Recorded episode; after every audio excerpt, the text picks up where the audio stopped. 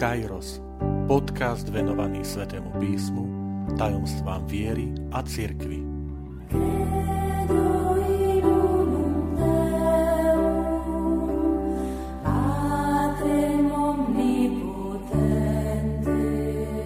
päťdesiata ôsma časť. V Káne Galilejskej v osobe Ježiša Krista nastávajú mesiášske časy. Vitajte pri počúvaní tohto podcastu. Volám sa František Trstenský, som katolícky kňaz, farár v Kešmarku a prednášam Sväté písmo na Teologickom inštitúte v Spišskom Podhradí. Milí priatelia, všetkým je známy prvý zázrak Ježiša Krista, a to je premenenie vody na víno. Uvádza ho evanjelista Ján a je to iba on, ktorý spomedzi štyroch evanjelistov uvádza práve tento Ježišov zázrak vo svojej druhej kapitole. Je zaujímavé, že evanjelista Ján na označenie Ježišových mocných skutkov nepoužíva slovíčko zázrak, tak ako to robia ostatní evanjelisti, ale používa slovíčko znamenie. Aj v tomto prípade povie na záver tejto udalosti, že toto bolo prvé znamenie, alebo prvé zo znamení, ktoré Ježiš urobil a učeníci uverili v neho. Je to dôležitý posun, pretože evanjelista Ján chce, aby sme nezostali len pri tej vonkajškovosti, len pri tom posúdení senzácie, navonok, ako je vzkriesenie, ako je uzdravenie, ako vyhnanie zlého ducha. My vidíme očami, že to vnímame, čosi zázračné, čosi, čo prekračuje tie prirodzené zákonitosti sveta, ale evanjelista označením znamenie, po grécky semeion, nás pozýva, aby sme zostúpili do hĺbšej sféry, to znamená, aby sme na to pozerali očami viery a pýtali sa, čo toto znamená, aký je teda význam tohto Ježišovho mocného skutku. Je zaujímavé, že svadba v Káne Galilejskej ako prvé znamenie je dôležité, pretože slúži na potvrdenie Ježišovej mesiánskej identity. Učeníci uverili v neho a zároveň je, vyvoláva spomienky na Starý zákon. Je to, je to prorocká vízia, je to prorocké gesto, ktorým Ježiš odkazuje na seba tým svojim učeníkom, že kto je on, keď práve urobí takéto znamenie, že premení vodu na víno. Môžeme uvažovať, že prečo tým znamením nie je skriesenie, prvé znamenie, skriesenie človeka, ako bolo skriesenie Lázára, alebo vyhnanie zlého ducha, ako to vidíme najmä v Markovom evanjeliu. Ale práve takýto, povieme, netradičný zázrak, znamenie. Chcem tu ukázať na niekoľko zvláštností, ktoré práve potvrdzujú to mesiášstvo a to, že naozaj, že toto je znamenie. To znamená, aby sme sa pýtali, kto je tento Ježiš z Nazareta. Je to mesiáš, je to Boží syn a práve takýmto znamením to dokazuje. Um, totiž Ježišovo znamenie premenenia vody na víno je dôležitým odkazom do histórie izraelského národa. My aj takto musíme čítať tie udalosti, že oni boli napísané v tom prostredí prvého storočia ako naplnenie starozákonných prisľúbení, o ktoré rozprávajú, že príde Mesiáš, že príde vykupiteľ, príde záchranca. A Ježiš takýmto, aj takýmto spôsobom chce ukázať, teraz sa splnili slová písma, teraz prišla tá plnosť času, Mesiáš je tu medzi vami. Poďme na niektoré zvláštnosti toho, toho znamenia.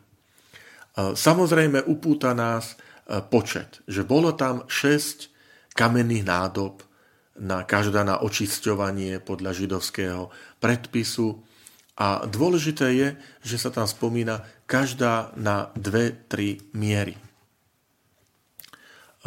Jedna židovská miera mala asi štyridsať litrov. Keď teda Ježiš premenil na víno šesť tých kamenných nádob naplnených vodou, tak bolo to približne sedemstodvadsať litrov vody. Keď jedna nádoba má tri miery, to znamená stodvadsať litrov, lebo jedna miera je štyridsať litrov, krát šesť je sedemstodvadsať litrov vody. Je to obrovské množstvo a toto obrovské množstvo, opäť upozorňujem, je to znamenie. Čiže nemáme zostať, že wow, toľko litrov vína, ale máme sa pýtať na, na význam, na posolstvo. Kristova hojnosť je obrazom Božieho nekonečného sebadarovania Ježišovi Kristovi. V tom istom evaníliu, v desiatej kapitole, v desiatom verši, Pán Ježiš o sebe povie: ja som prišiel, aby mali život a aby ho mali hojnejšie.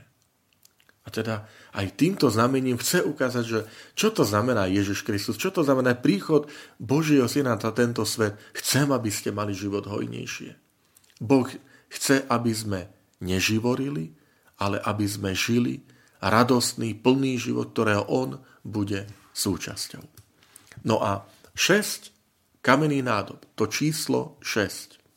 Keď vynásobíme krát dva, tak dostaneme dvanásť. A vieme, že číslo dvanásť je dôležitou číslovkou, číslovkou vyvolenia dvanásť kmeňov Izrael, dvanásť Jakubových synov, neskôr dvanásť apoštolov, plnosť, poslanie, číslo dvanásť. Je zaujímavé, že keď to vynásobíme trikrát, tak dostaneme číslo osemnásť. Aj osemnásť je v židovstve dôležitým symbolickým číslom. Prečo sa zaoberám symbolikou? No preto, lebo sám Ján hovorí, toto je znamenie. To znamená, je tam akýsi vnútorný odkaz. A napríklad e, máme v Evaníliu podľa Lukáša e, v trinástej kapitole zmienku o uzdravení ženy, zhrbenej ženy v sobotu, je to trinásta kapitola, kde sa hovorí, že v šestnástom verši Pán Ježiš hovorí: a túto Abrahamovú dceru, ktorú Satan držal osemnásť rokov spútanú, nebolo treba vyslobodiť z tohto puta? To znamená, číslo osemnásť je symbolom mesiášskeho konania. A tu je Ježiš, ktorý prišiel v tej, v tej plnosti toho, toho konania.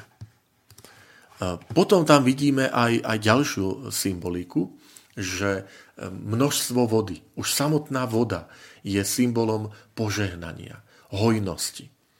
Keď si otvoríme prvú knihu Svätého písma, knihu Genesis a opis rajskej záhrady, tak sú tam štyri veľké rieky, ktoré zavlažujú rajskú záhradu. Jednoducho tá starobiblická predstava raja bez vody je nemysliteľná.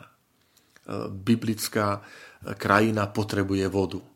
A voda je znamením nielen toho telesného života, ale neskôr sa stáva symbolom Božieho požehnania. Takže veľa vody znamená veľké množstvo Božieho požehnania. No a toto bolo známe v Izraeli, lebo prorok, prorok Joel v štvrtej kapitole hovorí v osemnástom verši, že v ten deň budú vrchy kvapkať mušt, z kopcov bude vytekať mlieko, zo všetkých žriediel Júdu bude vyvierať voda a z Pánovho domu bude prúdiť prameň a zavlažovať bude dolinu agátov. Jednoducho voda, vláha, mlieko, mušt z vrchov v tej, tej suchej judskej púšti, v, tej, v tom judsku kamenistej krajine je táto predstava znakom mesiašských čias. Ježiš chce povedať, začínajú mesiašské časy. A opäť máme tu aj text proroka Amosa, ktorý v deviatej kapitole v trinástom verši hovorí, že hľa prídu dni, hovorí Pán, keď sa oráč ženca bude dotýkať. Čiže hneď bude po, po siadbe bude hneď úroda, to budú požehnané časy takýmto spôsobom. A teraz šliapač hrozna toho, čo seje semeno, vrchy budú pretekať muštom a všetky kopce sa budú roztekať, roztekať vodou. A tu zrazu máme to obrovské množstvo vody, ktoré práve toto chce naznačiť, že teraz tie mesiášske časy, ktoré hovorí Joel, ktoré hovorí Amos, nastávajú. A preto je tam povedané, že, že učeníci uverili v neho, lebo si boli vedomí, veď toto sú všetko predpovede, ktoré tu je niekto, kto ich teraz realizuje, naplňa. A ešte jedna drobnosť, Viete, že v hebrejskej abecede každé písmeno hebrejskej abecedy má nielen význam písmena, alef, bet, gimel, hej, dalet, he, chet, vav, zain, ale aj čísla. Alef je jedna, bet je dva, gimel je tri, dalet je štyri. A keď si dáme číslovku osemnásť, tak tú, tú číslovku osemnásť tvorí písmeno chet a, a jod. To je dohromady chaj, čiže ch a jod je chaj a znamená život. Hej, aj tam je to možno vidieť, že prišiel som, aby mali život, aby mali život v plnosti.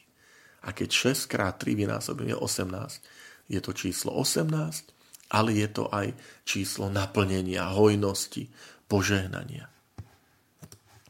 Chcem aj pripomenúť ešte jednu takú, takú podobnosť, ktorú spomína taliansky biblista Alberto Valentini, ktorý hovorí, že keď sa evangelista Ján zmienuje o tom, že tie nádoby boli z kameňa, že tam bolo šesť kamenných nádob, že to je odkaz na starozákonnú zmluvu medzi Bohom a Izraelom, lebo tabule desatora boli taktiež vytesané do kameňa.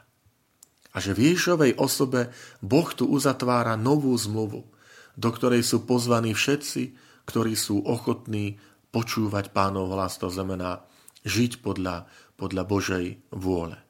A všimnime si, že aj pri poslednej večeri nad kalichom s vínom Pán Ježiš povie, že je to krv novej zmluvy. I opäť tá téma zmluvy. A nie nám to aj, aj napríklad pomáha pri, pri zbožnom prežívaní svätej omše. Samozrejme, chcem aj podotknúť, že, že tá téma vody to nie je len Kána Galilejská, ale si všimnime, že, že tento životodárny prameň, ktorým je Ježiš, sa potom ďalej v Jánovom evanjeliu opäť opakuje. A preto sa niekedy Jánovo evanjelium nazýva, že to je evanjelium vody. Keď sa Ježiš rozpráva s Nikodémom v tretej kapitole, je to Jánovo evanjelia, to, je, to sú texty, ktoré má iba Ján, nikto iný. Tak e, hovorí sa, že Ježiš hovorí Nikodémovi, ak sa nenarodí, že z vody a z Ducha Svätého nemôžeš e, získať večný život. Ježiš sa rozpráva so Samaritánkou, príbeh, ktorý má len Ján, v štvrtej kapitole. A kde sa rozprávajú? Pri studni. O čom sa rozprávajú? O pramení vody. Takže Ježiš hovorí, kto bude piť z prameňa, ktorému ja dám, už viacej nebude smedný. Piata kapitola. Uzdravenie toho, toho chromého pri rybníku Betsata v Jeruzaleme, neďaleko Jeruzalemského chrámu. Voda. Z Ježišovho otvoreného boku vyšla krv a voda, povie evanjelista Ján pri Ježišovej smrti. Uzdravenie toho slepého narodenia v deviatej kapitole Jánovo evanjelia a iba Ján to má, čo mu Ježiš povie? Choď a umyj sa v rybníku Siloé. Ide a ozdravil. Voda. Čiže je zaujímavé, že, že je veľa e, častí v Jánovom evanjeliu, ktorá je táto téma vody a ona začína Kánou Galilejskou. Tento životodárny prameň, ktorým je Ježiš Kristus. A už rozumieme, že keď jeho učeníci, ktorí vyrastali v židovstve, a poznali tie prorocké texty o, o hojnosti, o požehnaní, o vody, vode, ktorá tu bude stekať, vyvierať, prameniť, ktoré hovorí Joel, Amos, ďalší proroci. A teraz to vidia na Ježišovi, vidia to znamenie, ako to povie evanjelista Ján, tak rozumieme, prečo ten Ján povie, že, že toto bolo prvé zo znamení a jeho učeníci uverili v neho.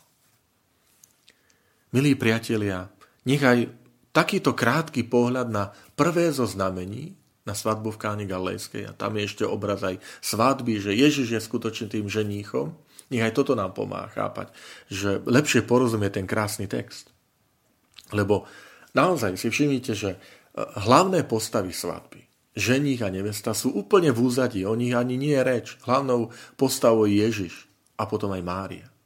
A mnohí to vidia, že skutočným ženíchom je Ježiš Kristus, že on prišiel uzavrieť tú svadobnú hostinu, on je ten ženích, ktorý pozýva ten vyvolený národ znova do tej zmluvy. Poďte, Boh vás volá, aby ste uzavreli zmluvu, aby ste zase boli tou nevestou a ja som vašim ženíchom.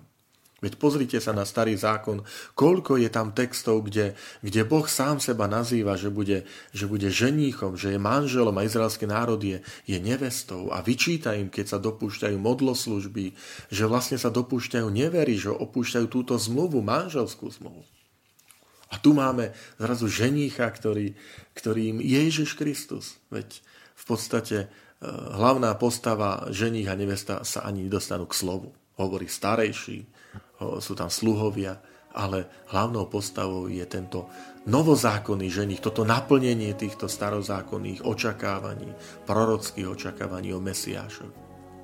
Tak, milí priatelia, želám vám, že aj po tomto podcaste skúste si teraz takou radosťou otvoriť tú druhú kapitolu Jánovho evanília a znova prečítať ten úryvok tohto prvého znamenia, kde Ježiš sa ukazuje ako Mesiáš, ako Spasiteľ, ako to naplnenie tých prisľúbení aj pre nás.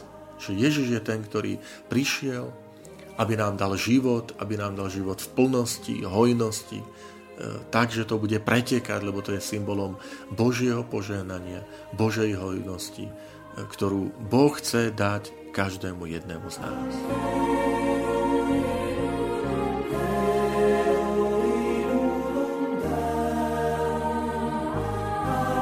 Ďakujem, že ste počúvali tento podcast. Teším sa na ďalšie stretnutie s vami. Sledujte naše aktivity na web stránke farnosti Kežmarok w w w bodka fara pomlčka kezmarok bodka es ka alebo na Facebooku farnosti Kežmarok.